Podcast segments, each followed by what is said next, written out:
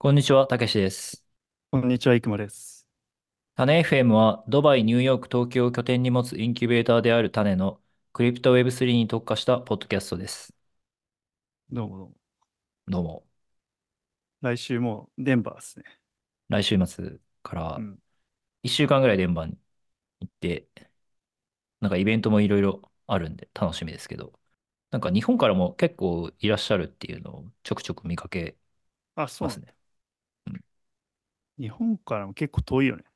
まあ、そうですね。どちらかというと西側かな、アメリカの。直通便はなんかそんなにあるイメージないんで、うん。まあ LA かどっかで乗り換える感じかなと思いますけど。なんでデンバーなんだろうね。なんでなんですかね。結構ずーっと 昔からデンバーでやってるイメージですけど。ね。しかもこの冬に。まあまあ冬だからそのままスキーし、しに行くみたいなアクティビティができるみたいなのがあるかもしれないですけど。ああ、まあ特にデンバー自体がなんかクリプトで盛り上がってるっていうイメージはないですけどね。そうだよね。うん。あれ、場所、あ、ここら辺なんだね。なんか意識しなかった。西、真ん中じゃない？これ。まあ真ん中ぐらいが。うん。西、あ、まあ真ん中のちょっと西寄りみたいな感じですね。うん。あ、行ったことないですか？ナイスナイス。なんかアルプスみたいなイメージ？えー、ね、結あ、構、そうなんだ。あの、ハイカーというか、山が好きな人には、ああ、あ、それ地図見ててもわかるわ。うん。うん、山ありそうだもん。なんかスキーリゾートも結構いろんなのがあって、まあいろんなところから人が来るみたいですけどね、アメリカでは。えー楽しみにしていきますか。イベントをめちゃくちゃ入れまくって、キャッチアップしようとか連絡来てるけど、毎回イベントの時も誰かやってくんないかなって思うよね。なんか、このコーディネーションっていうことですか。そう。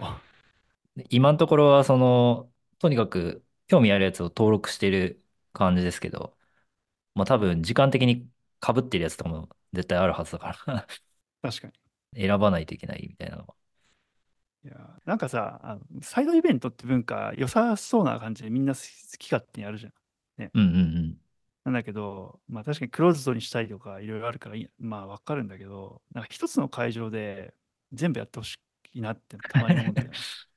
そうっすよね。うんなんかめんどくさいじゃん。なんか移動するのも。あとまあ、やる方もね、いろいろ確保するのね、めんどくさいし。あと呼ぶのもさ、多分一つの場所の方が楽だと思うんだよね。まあ、ここに、ここに何時から来てね、みたいあ、そうそう、超、超でかいさ、カンファレンスセンターとか借りて。な。うん。で、まあ、それでもサイドイベントやるやつ出てくるんだな。うん、まあ、そうでしょうね。まあイーステンバーとかね、基本は無料だから、デブコネクトもそんな感じですよね。基本。無料で、でかい会場があるみたいな感じだと思うんですけど。まあ、頑張っていきましょう。はい。本題に入っていくと、今日のテーマ何ですか？今日は、まあ、ちょっといろいろあるんですけど、僕からは、ちょっとライトクライアントの話をしたいなと思っていたところ、ライトクライアントに関わるような部分で、まあ、イーサリアのロロードマップをもう一度ちょっと見直して、うん。ライトクライアントがどういう位置づけなのかっていうのをちょっと見ていきたいなと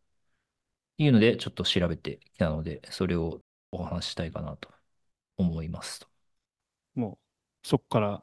行きましょうか。はい。ビタリックが年末かな？にあのツイートしてたんですけど、まあ昔からイーサリアムのロードマップということで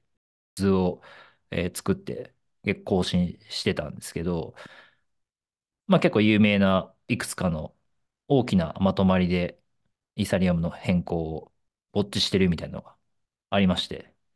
あの概要欄にリンクは貼っておくんですけど、まあ見見たことある方もいらっしゃると思うんで、一つずつちょっとそ説明しつつ、重要な部分っていうのはちょっと、うんうん。あの、メンションしていければなと思うんですけど、まあ、まず最初に、ザ・マージですね。えこれは、まあ、イーサリアム2.0みたいな感じで言われてたんですけど、まあ、大きくは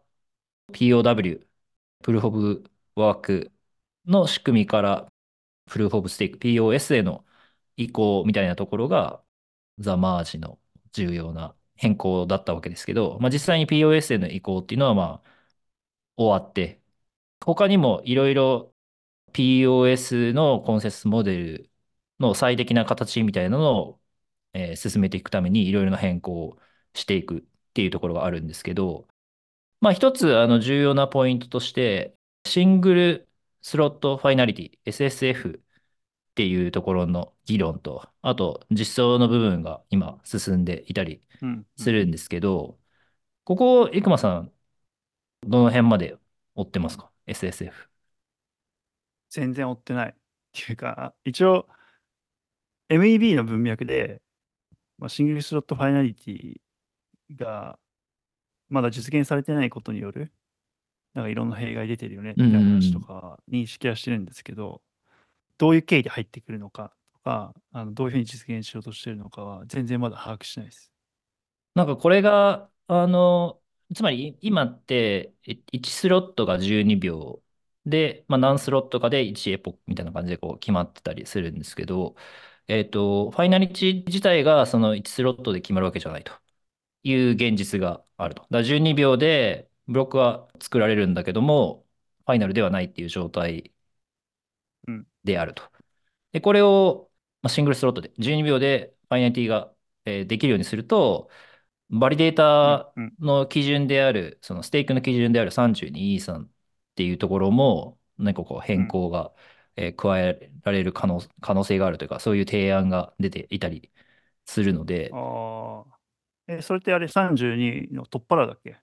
取っ払ってどうなるのかがちょっと分かってないんですけど、前の、えっと、ポッドキャストでも少し話してましたけど、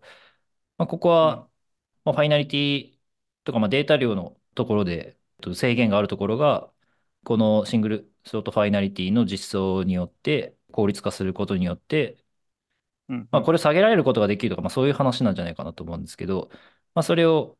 下げたイーサの量でバリデータの数っていうのをキープもしくは増やしていけるみたいなところがまあ重要になってきて、まあ、これがまあ Proof of Stake、 decentralize っていうのをまあイーサリアムはすごい重視してるんで、まあ、その部分を引き続き改善していこうというのがザ・マージの流れっていう感じですかね。これ、今って、 finality 確定するのって正確に何秒とかって出てんだっけ？正確には今15分ぐらいっああ、そっか、っか。ことですね。はい。そっか、なんあなんかそこの計算を忘れてしまった。なるほど。だから、いろいろやれるチャンスが出てきちゃうと？そうですね。えっと、リオルグしてなんとかかんとかみたいな話が、まあ、MVB の文脈ではあるし、まあ、ファイナリティが遅いことで、まあ、ロールアップが出てきて、プリコンフォーメーションとかそういう話になったわけですけど、あーまあ、 finality が遅いから、結局、そういう preconfirmation も必要になるし、あと、あの MEB のオプチュニティもあるうんし、うん。これちょっと、僕もそこまでちゃんと見たんだけど、LVR って最近結構 DeFi 文脈で注目されてる、はいはいはいあの、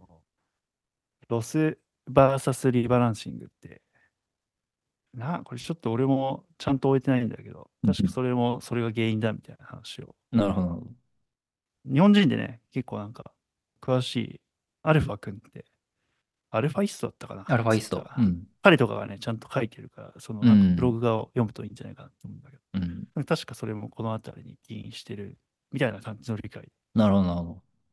まあ、あの、ザ・マージは、その POS の移行で終わったって、まあ僕もなんかつ、なんとなく思ってたんですけど、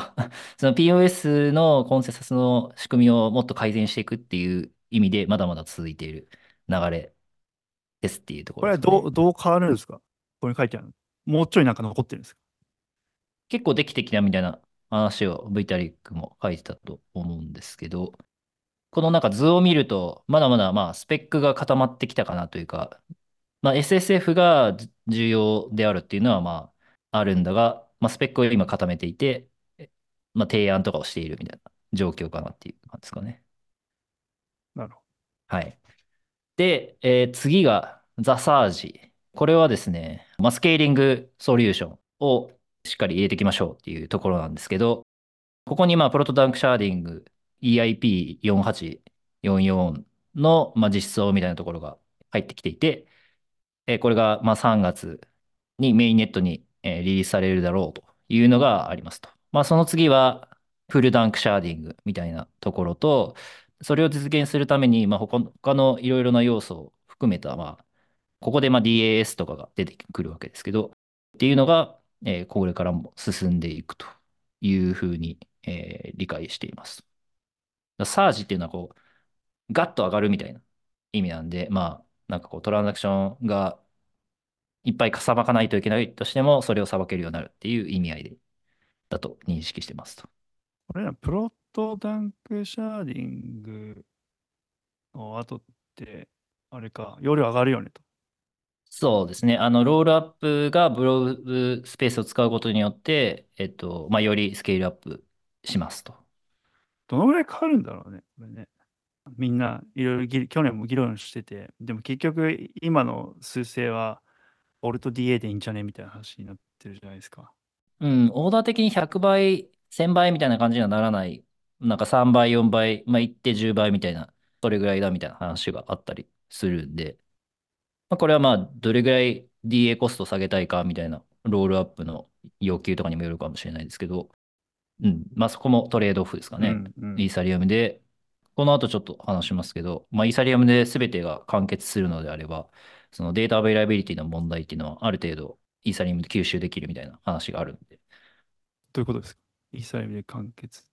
えっと、例えばセレスティアみたいな DA レイヤーを外出して使うといううんことになると、ブロックチェーンがその data availability をちゃんと verify しようとすると、ノードがちゃんとそのデータを持っている限りにおいては available であるっていうのが保証されているんですけど、それが外出しされていると、うん。そのデータを全て持ってないと、うんつまりセレスティアのノードを自分で動かさないと、そのデータがアベイラブルであるということがわからないはいはいので、まあ、ライトクライアントを動かすみたいな話なんですけど、うん。まあ、それとライトクライアントで、えーそれを保証するための仕組みっていうのが本当に実現されているのかっていうのが結構肝の話になるっていう。なるほど、なるほど。まあでもそれな、イーサリアムが使えるっていうのはないんじゃないの？もう、ダンクシャーリング。経済的な観点から考えると。ありえるのかな？そうですね。まあ本当にユーザー数が10倍、100倍ってなった時に、えっと今の例えば、えっとオプティミズムとかうんアービトラムとか今後出てくる、まあもう出てきていると思うんですけど、まあ、ZK クとか ZK 系の EVM がイーサリアムを DA に使っている状態でちゃんとスケールするかっていうのはまだ不明ですよね。うん、でもこれ、ライトクライアント後で、後で説明 する予定ですよね、多分。そうですね。ちょっと戻って、あの、ロードマップをそうですね。おさらいしますか。えっと、次のトラックがスクロージ。スクロージって読むのかな？ちょっと読み方間違ってるかもしれないですけど、まあ、ここがあの、セントラリゼーションコンサーンに対する対策、まあ、MEB だったりとか、あと liquid staking の economics に対するイーサリアムとしての回答みたいなところのラインで、まあ、MEB の話っていうのはこの辺に含まれてくるんですけど、PBS の話とか、まあ、今、実現に一番近いのが inclusion list と呼ばれるものだったりとか、その辺がまあこの Scourge に含まれるっていう感じですね。これ、なんか今、ビタリ君の図見てて思ったんだけど、あ、これ、ちょっとポッドキャストだからあれなんだけど、みんな図を見ながらここは聞いてほしいんですけど、MEB のトラック結構、四角が多いじゃないですか。ああ、やらないといけないことが。はい。すべて揃って、水色でエンドゲームブロックプロダクションパイプラインってありますけど、はい。なんか全てが揃って初めて発揮されるのか、なんかうんうんバラバラでもいくのか、インクルージョンリストとかってなんか多分このリスト含め、確かなんかほ含めてくれみたいな話ですよね、多う分。ん。ここってなんかどう、最近の MB の議論をなんかいろいろ追っていると、うんうんうん。EPBS 無理じゃねみたいな話話とか出てきたりとか、無理じゃね？的な感じなんですね。ブロックスルートがなんかミスったんですよね。あのオプティミスティックリレーって、リレーが担保を置いて、なんかまあ検証せずに、オプティミスティック、楽観的にもっとまあと通してしまうと、来たブロックをやってたら、確かダメなのが含まれてたんだけど、とか R シンクっていう、確かシェア最大のビルダーかなんかのやつが、入ってて、後で気づいたんだけど、で、そのダメなことをやったやつは、なんかブラックリストに入るみたいな仕組みになってたはずなんだけど、入んなくて、おお。これがなんか起こっちゃって、で、そっから、なんかちょっとこれ議論が多すぎて、俺もちゃんと全部を見てるわけじゃないんだけど、それを起点に、いろんな議論が湧き起こったみたいな。で、なんかリレーにエラーがあって、だったんだけど、なんか無効なブロックみたいなのがあの通ってしまったと。まあでも気づいて、で本当は、まあ、あのブラックリストに入れるべきだったんだけど、なんかまあ仕組みが結局あの EPBS でもなんかオプティミスティックリレーってなんかハート型の、なんだっけ、誰だっけ、あのフラッシュボッツか、イーサリンファンデーションの誰かが発表したハハート型のなんか EPBS にうん。一言で言うとすごい複雑なやつが、去年パリの EC して発表したときに、うん今の MBB 関係者はみんな、あさらに複雑化するんだなって思って、うわ、うわってなんか思ったやつなんですけど、多分ね。だからまあ、そこに含まれてるんだけど、うん。で、EBA ビジネスがすごい含まれてるから、で今回そのオプティミスティックリレーやったんだけど、それでミスっていうか、うまく回らなかったから、これ EP ベースにどうなのみたいな話になってて、でも、EPBS ではリレーが存在しないってことになる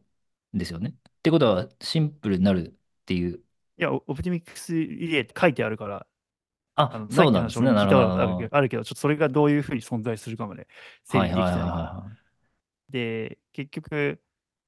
そうなると、なんか EPBS は使われずずに、うん他のとこでなんかやられるんじゃないかって話も、なんか意見としては出てるみたいね。い。なるほど、なるほど。ねうん、じゃあ、エンドゲームにはまだまだ遠いっていう。で、あとなんかビルダーも、なんかまあシングルスロットファイナリティがまだ実現されてないから、ブロックで言うとなんていうの、N と N プラス1みたいなところ、うんうんまあ、両方またがる可能性があって、N の proposer、まあ、 validator と、次の proposer、 validator に結構依存すると。そのちゃんと取り込まれるかと。うん。うんああ、でなるほど。だから要はなんか validator が意図的にギリギリまで出さないとかやると、うん。結構 builder として困っちゃうよねみたいな話があったりするらしいです。なるほど。最近もう なんかどんどん複雑化していくので、あとまあなんかもう一個あるのはなんか実行チケットみたいな概念が出てきてて、はいはいはいはい。ここにも書いてますね。Explore Execution Ticket。そう。提案するチケットを買うみたいな話ですよね。あでもこれって、あれでも、え、そもそものなんか、でもお金出すやつが勝っちゃうじゃないですか。うん。うん。だから、それだと超集権化するからダメだよねみたいな話が多分あって、なんか今いろんな仕組みが作られてる。要はランダムにプロポーズを選ぶとかあるのうん。に、うん。なんかまたそんな意見が出てきてて、だから最近ある MAB プロジェクトのファンダーで、まあ僕はすごい優秀だなと思ってる人と話してたら、いや、実はなんか MAB 会の人たちって頭が良さそうにすげえスマートに見えるんだけど、実は一周ぐらい回って、なんかアホな、アホって言ったらあれですけど、一周回って頭が良すぎて、なんか、その、一周回っちゃったんじゃないかみたいな話をしてて。面白いですね、その視点は。そう。すみません、なんかちょっと、いえいえいつまんだ話ばっかりして、あれだったんですけど、はい。まあでも複雑化していくと、みんなちょっとよくわかんなくなっちゃう、ある気がしますね。いやー、で POW とかの方はもっとシンプルだったじゃないですか。うん多分うんアクターを分け続けてるみたいな感じなんで。うん。アクターを分けないと成り立たない仕組みっていう風になってきちゃってるっていうこと。まあ、だし、まあ、インセンティブにね、素直にみんな動いてるから、儲かる方行っちゃうのみたいな話でね。うん。最近だとあの HFT ってこれ株式とかそういうところでも見たけど、うん high frequency trading の人たちが結構出てきてるから、まあ、ますますそういう資本主義的な意味でみんな動いていく側面が強くなっていくから、でもなんか仕組みを考案しても、彼らとのいたちごっこみたいな、うん。ずっと続いていくんじゃないのって言われてます。あ、すいません、ちょっと、うん、深入りしすぎた。いえいえいえ。いや、重要な議論ですね。まあ、あの、スクロージのトラックはまだまだ議論や実装が必要な部分かなという感じですかね。で、次のトラックがザ・バージっていうんですけど、あ、ちょっとだけ次にバージに行く前に、はい。俺なんかあんまり見てないから気になって、 staking economics exploration track ってなんかこれ、な何やるんですか？これは、なんかまあ、 Lido が31%以上、30何パーセントぐらいのイーサを持ってるみたいなところに対して、まあ、イーサリアム自体がどう関わっていけるのかみたいな、結構 exploration 的なトラックというか、まあ、サブトラックみたいなところなのかなと思いてうんですけど。書いてあるの？レ、 raise max effective balance。ああ。これは要は32さ、上げるってことか？違う？なんか違う気がしますよね。あ、違う。エフェクティブバランス。あと、improve node operator usability と、explore total stake capping。あ、こっちか。トータルステークキャッピング。こっちか。うん。なキャッピングの話はまあ、なんかステーキングプロトコルの話な気がしますで、あれね。が Solutions to Liquid Staking そ Centralization。うですね。なんなんかまだまだ生煮えな進捗度合いだね。そうですね。実際に何をやって、何を実装するかっていうところまでは、なんかこの辺まで書いてないっていうか、決まってないような感じがしますね。なんか、でもこれさ、あの、しょうがないとは思うんだけど、リードライトオンってクリス・ティキソンが出してて、はいまあ、根本のオンして、要はよく彼が言ってるのが、まあ、中央集権的な Web2 の巨大プラットフォームが API 閉じたみたいな話よくしてうんんじゃん。。うん。でも Web3 は違うんだと言ってんだけど、じゃあライル問題があると、パミッションレスで作って出てきたのに、うん。ここでなんかね、ガラッと変わるようなことをやったりとか、えそれ それってどうなのみたいな話とかは、そうですね、そうですね。ちょっとちょっと思った。まあ、プラットフォーム側が介入するっていうことになりますよね。あとまあ、最近あの GKEVM のあのアンシュラインの話とかもね、うん。ビタリが書いてましたけど、うんみんな頑張って GKEVM を作ってきたわけじゃないですか。そうですね。そうですね。まあよ、よくある、アップルとかがやってるサードパーティーのアプリをそのままうんエンシュラインするみたいな。自分でネイティブで出すみたいな。確かにまあ、ね結構同じ構造があるし、まあ問題なのはわかるけど、プラットフォーム側がどれぐらい介入するかっていうのは結構考えものです。まあ、全体で考えると、プラットフォーム側でアンシュラインした方がいいものはあるから、うんうん。した方がいいと思うんだけど、ごめんみたいな。話で終わるのかな。で、MAB の議論もね、PBS の仕組みはもうすでに外出しであるのに、じゃあインシュラインしたら、いや、いやでもそれは、それは違うよ。あれだってあれは元から時間がかかるって分かってて、フラッシュボッツがそれまでの間に作ろうみたいな感じで作っうん確かそういう経緯だったはずだから、まあまあ経緯はあると思うんですけど、エンシュラインされるいう前提で作ベったクしてて、はずだからまあ、ベクしてできたってことですね。なるほど。そうそうそう。で、い嫌だったらやんなきゃいいじゃんって話だから、うん。プラットフォームの応募ではないと思う、そこは。うんだなるほど。からまあ、ちょっと、G、GK とかもそっちもね、だからちょっと違ったんじゃないかなって俺は気がするけどね、あんだけ投資しないもん、そしたら。うん。アンシュラインしてるって分かったらね。うん。確かに。まあ、ただ、アンシュラインされたとしても、なんかまあ、あのちゃんと読むとね、死ぬわけ、なんかまあ、使われるっていう話を、ビタル書いてあったけど、うん。まあ、結構な競争環境の変化だよね。うん。確かに、確かに。結構まだ影響力というか、鶴の一声的な 影響力まあを持っているところが、割とまだまだ中央はい集権的な側面を持っているのかなっていう感じですかね。すいません、ちょっと脱線しましたけど、バージ行きましょう。バージはですね、ブロックの認証っていうのをどういうふうに簡単にやっていけるかみたいな話なんですね。まあこれにまあライトクライアントとかバークルツリーっていうのがまあ次に結構重要な変更として今議論、そしてまあ実装も結構進んできて、それこそデン君の次に入るんじゃないかみたいなあの議論が行われてたりするんですけど、そこからイーサリアムを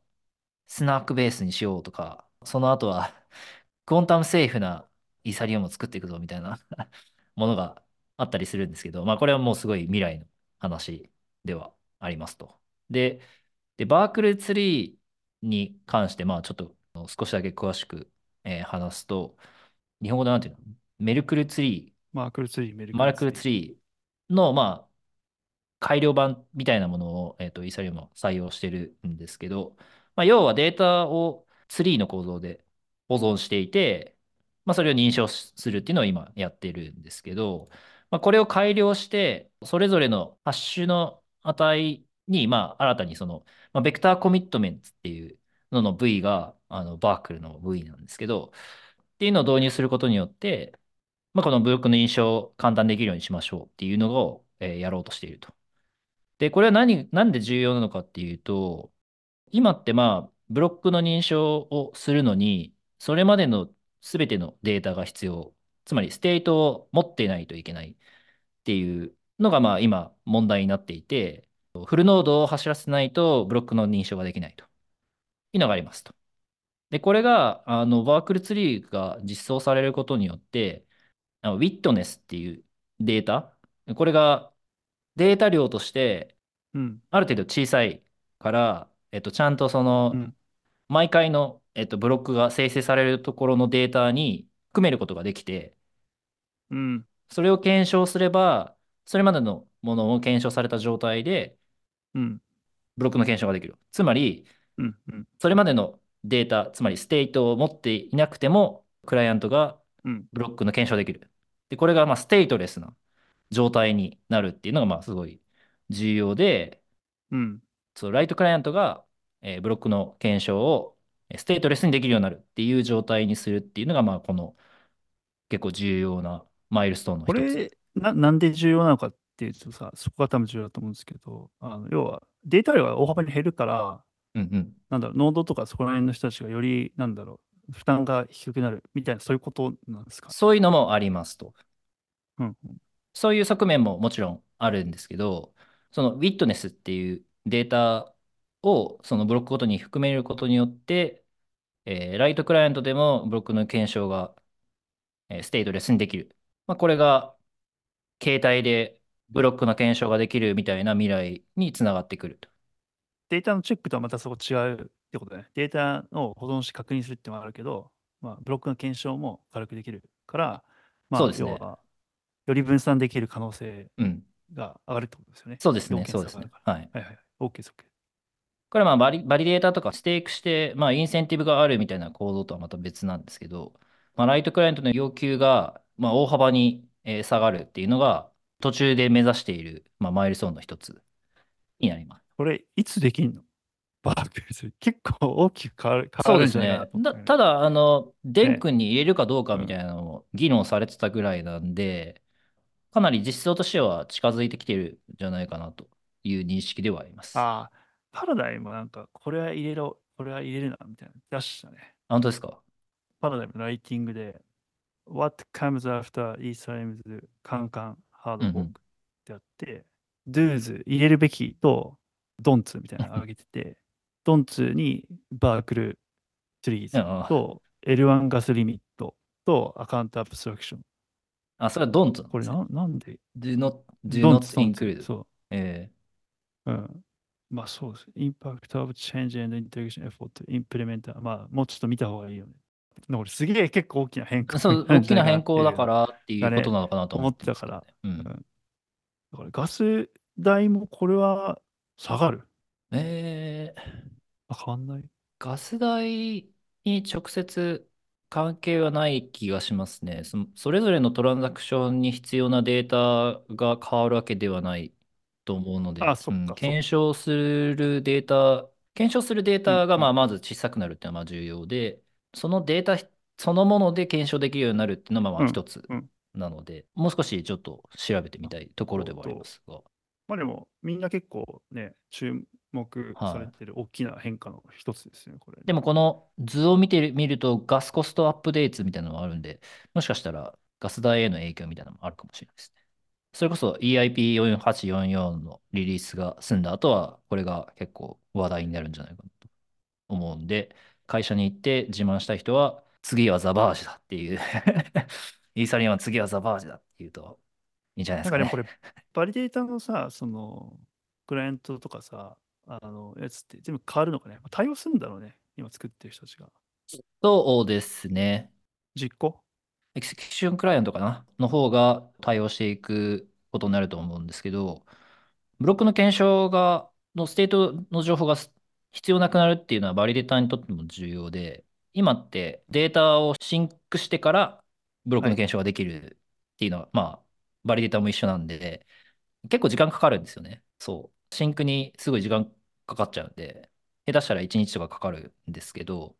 まあ、それが、あの、まあ、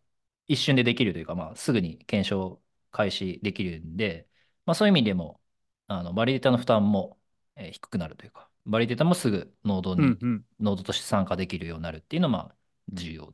一つです。はい。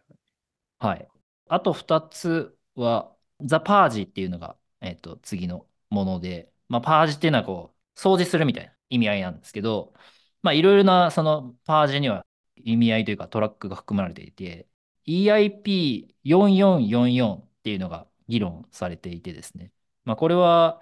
今までのその、history を expiration っていうか、まあ、その、消せるようにするみたいなのがありましてですね。まあ、これも一つ、うん。まあ、 Verkle tree 後、どれぐらい必要になるかっていうのはちょっとわかんないんですけど、まあ、さっき言ったように、その、チェーンの sync をするときに結構時間がかかるみたいな問題があると思うんですけど、まあ、それ全てのデータが必要というか、まあ、 sync するからで、まあ、それをパージしても動くようにするっていうのが、まあ、結構重要な一つ。うん。で、もう少しメタな意味でパージっていう意味で、テクニカルデッド、技術的負債をちゃんと解消していきましょうみたいなのが、まあ一つ、この中に含まれるもので、まあ具体的にちょっと何をやっているのかっていうのはちょっとそこまで終えてないんですけど、まあその辺の、まあ細かいものっていうのがここに含まれるみたいな、えー認識で言いますと。444ってあれな、プルーニングとかいう。そうですね。えっ、と、ヒストリーエクスパイアうんうんか、とかっていうところですね。今、実装はもうすでに進んでいるみたいな状況ではあるんですけど、いつ入るのかっていうのはまだ議論されていないんじゃないかなと思っていますと。で、最後がスプラージですね。まあ、EIP1559、なんかバーンの仕組みみたいな、もうこれに含まれたりとか、アカウントアブストラクションの ERC4337 からのアカウントアブストラクションをエンシュラインするみたいな話とか、あと、まあ、EVM を完全なものにしましょうみたいなところも、まあ、この辺に含まれてくる話ですっていう感じですね。はい。これ、それぞれいつぐらいとかってはもう出てないの？まだ出てないですね。ヴィタリックがツイートで mention してたのは VDF っていうところがうん。以前から結構ディスカッションはされていたんだが、えーちょっと重要度が下がってるみたいなところで書いてたりします。あと、 encrypted mempool の仕組みを explore しようみたいなのもここに含まれてたりするんですけど、これなんか MEVM の文脈なんじゃないかと思いつつ、ここにあるんですけど。なんかさ、これちゃんと見ればいいんだけどさ、このマージ、サージとか、そのなんとかジ、なんとかジと、あと、カンカン、はいはい。カン君、あの、あとプ、プラグだっけ？今年後半はいはいはいはいに来るやつって。あ対応ですか？定義的な問題ない。これって何、何、うん何が、どう対応してるのかな？これはなんかロードマップというか、どういうことをやっていきたいかみたいなものをまとめたもので、それぞれのリリースは、このまあ要素をまあうまく組み合わせてどうリリースしましょうみたいなうん話ですかね。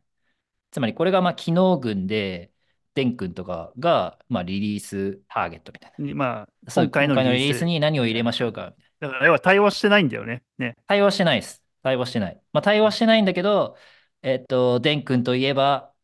EIP4844 だよね、みたいなのはあるものの、もちろん他にもいろいろ変更が入ってて、えっと、リリースされる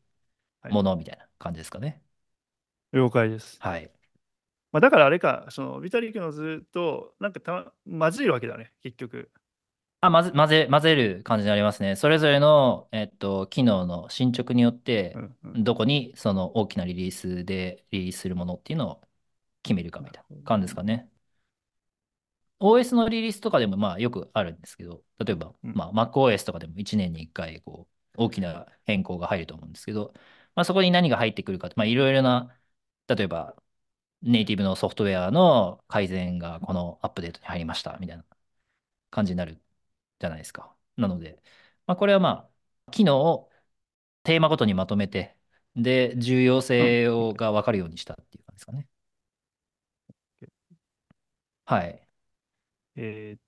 と、じゃあ次は、あの、ライトクライアントの話。はい。じゃあ、イーサリアムのライトクライアントに関しては、まあちょっとささっきからも触れてきているえーものではあるんですけど、まあ、ライトクライアントっていうのがまあクライアントソフトウェアで、えーそのクライアントソフトウェアを動かす、えーノード、まあサーバーみたいなものがライトノードっていう言い方をしますと。今のところ、まあライ。トクライアントは、まあいくつかあってですね、まあライトノード動いてるんですけど、まあ何をしてるかっていうと、ブロック全部をまあ検証するんじゃなくて、まあ、ブロックヘッダーのみを検証するっていうのをライトノードがやってますと。そのライトノードに対して、そのヘッダーを用意している存在がいるんですけど、まあ、これをシンクコミッティって言うんですよ。これ存在を知ってましたか？これ俺初めて聞いたわ。ちょっとごめん、想像当てていい？これ。委員会なんですかね、委員会ですね。はい。で、シンクしているかどうかをなんか判断する委員会がある。これはですね、はい。あの、僕も知らなかったんですけど、なんかまあ、イーサリアム自体がランダムにバリデータを選ぶ仕組みを持っていてですね。ああごめん、新コミッティはしなかったよ。MEB の文脈ではこれ書いてあるけど、500人選べ。そう、512バリデータを、うん。だいたい27時間、まあだから1日ちょっとぐらいの間隔で選んでですね、そのバリデータたちをコミッティとして選んでますと。で、この人たちがブロックに対して、えー署名したよっていうのを、まあ、ヘッダーに書き込むと。うんうん。まあ、これビットっていう、まあ、オンオフ的な、ツルーフォルス。的なものが、まあ、512分あって、で、誰が。署名してるっていうのがわかるんですね。うんうん。で、それがまあ、ライトクライアント側に送られてきて、で、それを検証すると、どれぐらいのバリデータがブロックに対して。検証しましたよっていうのが、まあ、証明ししましたよっていうのがわかると。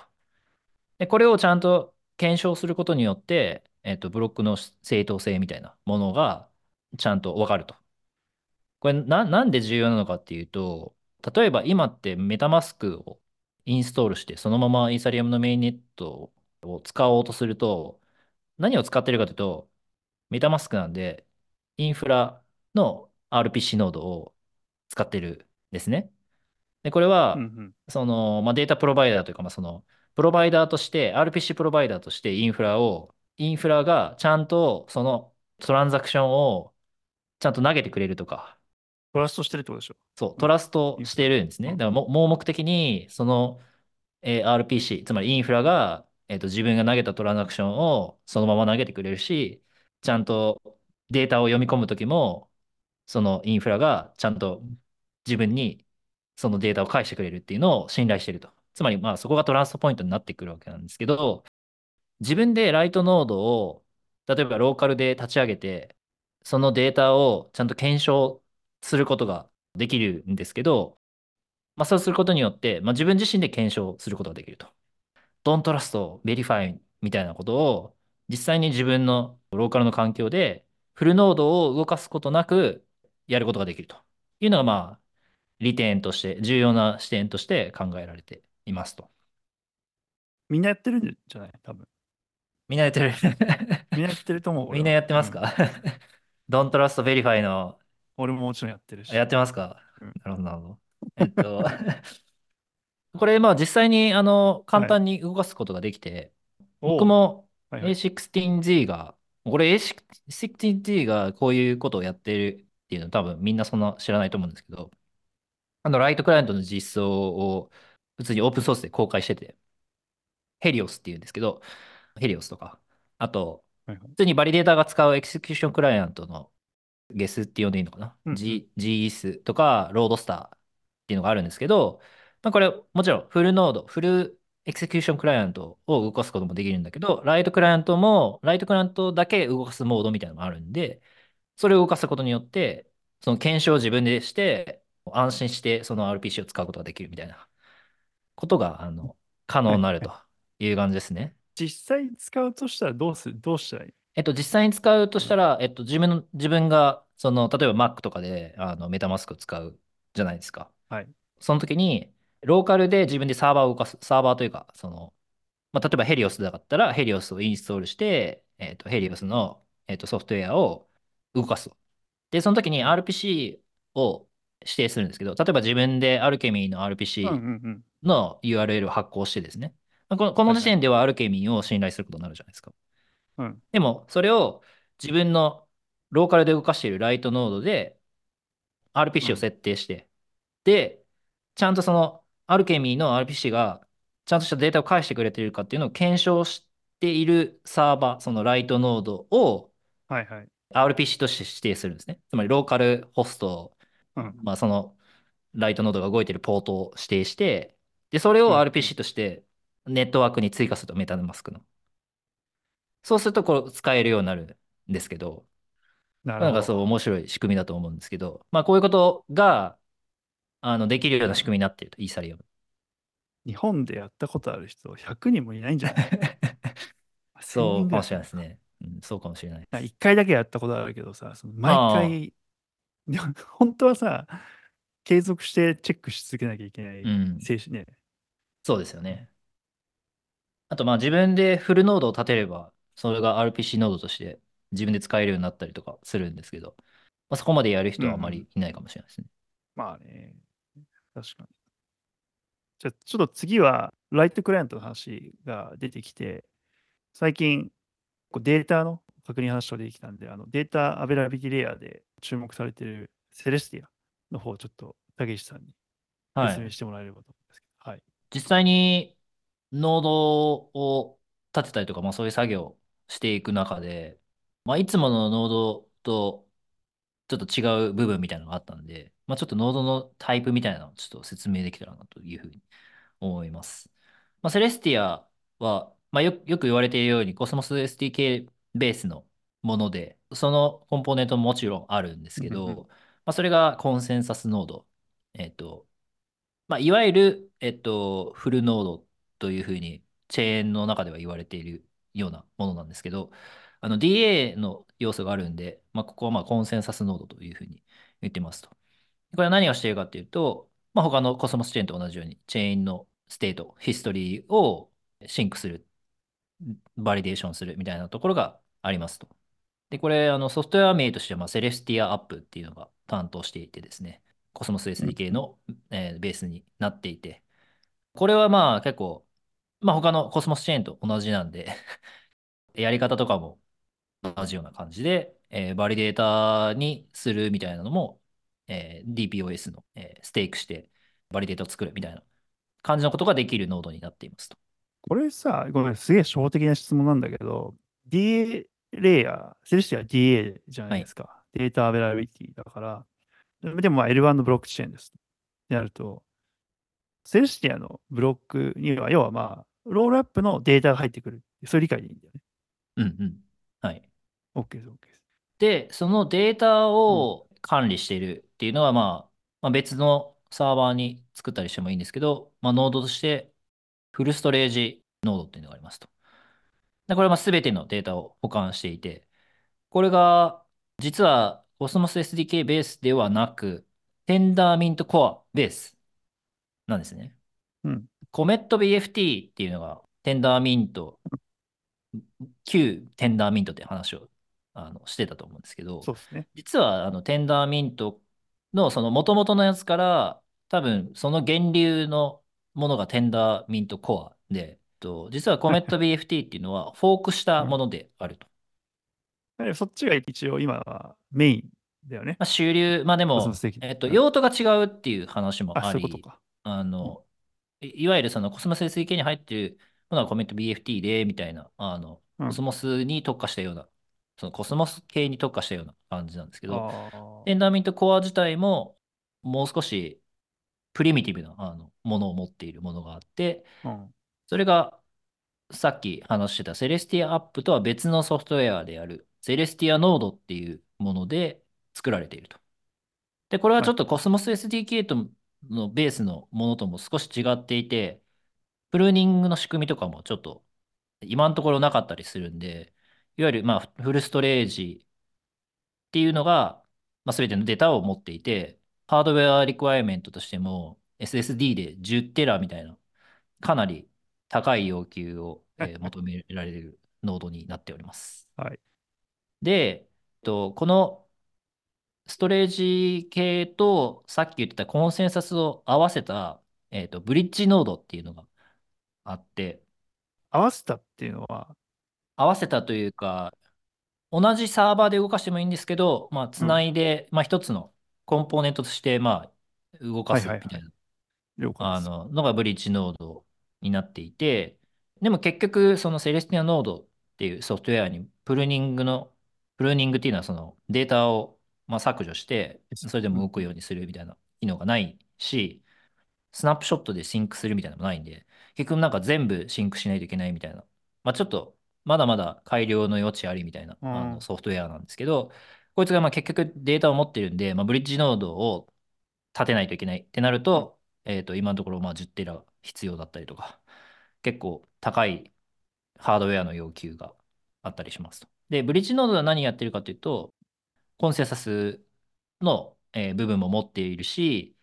ライトノードに対してデータを送るみたいなところを担当してたりします。で、えー最後にライトノードなんですけど、そのブリッジノードから送られてくるextended header っていうんですけど、まあ、これ、 erasure code っていうのをつけた header っていうのが light node に送られてですね、その、えー light node が DAS、 data availability sampling っていうのを実装していて、データの検証をするということを今やっていますと。で、さっき言ってたその consensus node を立てて validator になると、もちろん validator 報酬、 staking 報酬っていうのを得られるようになるんですけど、 light node ってじゃあ誰が立てんのっていうふうになると思うんですけど、これはまあ善意というか、まあ light node 立って分散に貢献したいみたいな人もいると思うんですけど、セレスティアをまあ DA に使う rollup っていうのは、まあ、シークエンサーを持たないといけないんですけど、まあ、その時に light client を用意する必要があるという意味で、まあ、それぞれの rollup がちゃんと light client を持って、 Celestia がちゃんと動動かないといけないというインセンティブを持って、 light client がを用意しているっていうものがあるんで、まあ、そういう意味で、まあ、インセンティブがあるというふうには言えると思うんですけど、まあ、うんうん。このあの仕組みの中で、 light node の DAS っていうのがしっかり動かないと、ちゃんと検証の仕組みが動かないっていうのがあるので、まあ、すごい重要なコンポーネントではあると思うんですけど、まだまだこう、それが爆発的に増えるためのインセンティブっていうのは考えきられてないんじゃないかなっていうのは僕は思っているところで、でもこれ、ロールアップさえ増えれば、これ増えるんじゃないそうですね、そうですね。それじゃ足らないってこと？まあ、十分に分散していると言えるのかっていうところがあるかなと思っていて、ああまあ、さっきのイーサリアムのライトノードの話もあるんですけど、何らかのその、そのノードを動かすっていうのもただではないみたいな部分もあるので、まあそうだね。うん。なんかインセンティブの構造っていうのがあると、まあ面白いんじゃないかなと。なんか、でも、ロールアップさえ増えれば増えるってことは、一応多分セレスティアの今最重要 KPI って、ロールアップを、うちを使っ、うんうんうん。あうちを DA に使ってくれるロールアップを増やすことだから、それが増えていけば、ライトクライアントが増えるから、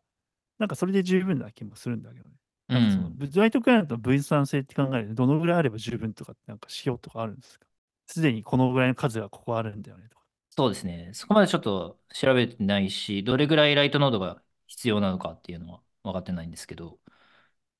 まあ十分に分散するということがどういうことなのか。まあイーサリアムの light node の数のひ目標と、まあ、いわゆるコスモス系の light node の数の必要性ってまあ全然違う可能性はあるんで。ああ、でもこれ、 light node のさ、役割的には、 rollup 側の結構役割が多いわけでしょ、これ。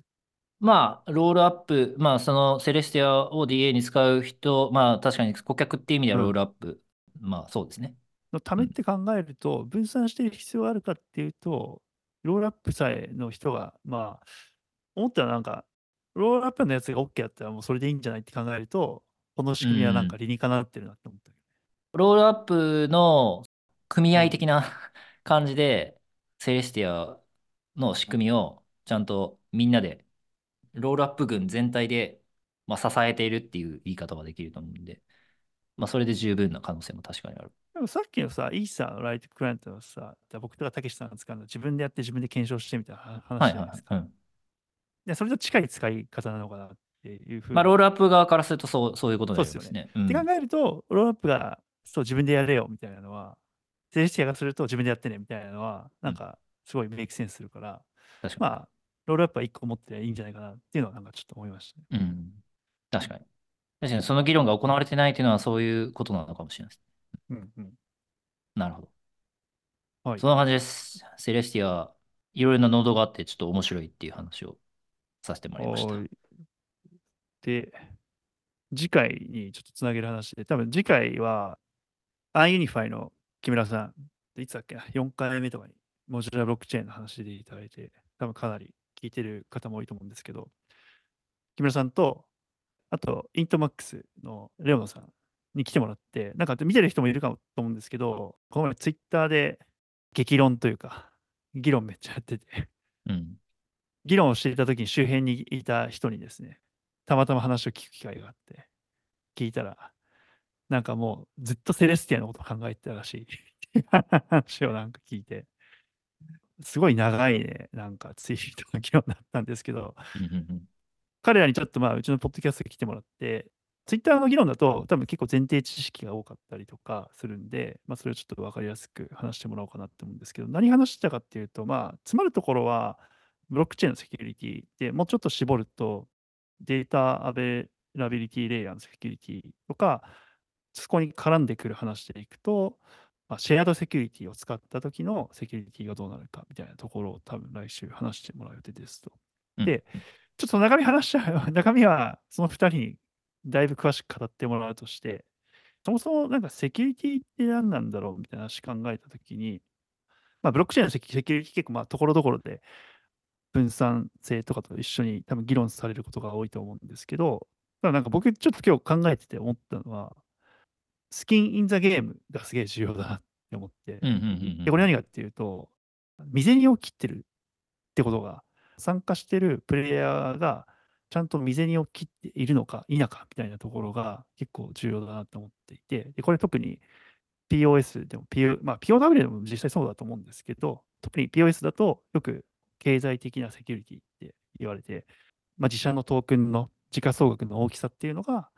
まあ、そのセキュリティの担保となってますと。時価総額が大きければ大きければ大きいほど攻撃しにくいよねって話になるので、いろんな仕組みがね、こう最近出てきて、モジュラー出てきて、アイゲンレア使ったりとか、バビロン使ったりとか、セキュリティを借りてくるみたいな人たちが、今後多分、今ね、AVS として、アイゲンレアってあのアクティブバリデリティサービスとして増えてきてるんだけど、らそこを見るときに、前もなんかどっかの会話で、たけしさんの話したかもしれないけど、そのセキュリティを借りてくるプロジェクトってどうなん、どうなの？みたいな。それって価値がつくんですか？みたいな。まあ、ただまあ、みんながみんなね、独自でバリデータセット揃えてっていう時代ももう、そればっかもなんなんかナンセンスだなと思うので、めちゃくちゃ基盤になるようなイーサリムとかでっかい基盤を作る人たちは、まあ、自分でやる必要があるけど、まあ、ちょっとしたサービスとか、なんかミドルウェアとかっていうのは、まあ、借りてきてもいいよねっていうのはわかるんだけど、その時のトークンの価値だったりとか、セキュリティどうなるんだなって思うと、ちょっとこれこれ以上話すと 来来週の話につながってしまうので、うんうん。来週絶対聞いてねみたいな感じで、あの、終わりそうなんですけど、まずやっぱ、未然を切ってるかって、これちょっと人間関係とかにもよるんですけど、切らずになんかやってるところには、やっぱなんか何かしら歪みがあったりする。ああ、はいはいはいはい。はい。これはニコラス・タレブとかのね、ああ、そうですね。あまさにうんそのまんまの名前ですね。スキンズ・イン・ザ・ゲームって本がス。キンザゲームでしたっけ？なんか、あ、違うか、名前違ったっけ？未然を、未然をきれい。なんだっけ？あ、多分、え 英語の名前多分スキン・ザ・ゲームだ。あ、日本語そうだね。未然にを切れだね。未然をきれい。リスクを生きる人だけが知っている人生の本質。ああ、本当ですね。スキン・ザ・ゲームですね。うん。あ、やっぱそうですよね。うん。はい。ちょっとあの、これ、もう数年前に読んだからあれですけど、まあ、要は、営業に来て、なんかこれを買ってくれ、これいいですって言って言ってても、なんか自分でそこを買ってないとかね。うんうん。よくありますよね。自社のサービスを使ってないとかね。ありますね。これと、これとちょっと近いところはあるなと思ったうん。確かに人生でもそうですね。そうそうそう。なんで、すみません、なんか、無駄に他と結びつけて交渉の話にするつもりなかったんですけど。いやいや、すいません。いやいや、アナロジー重要じゃないですか。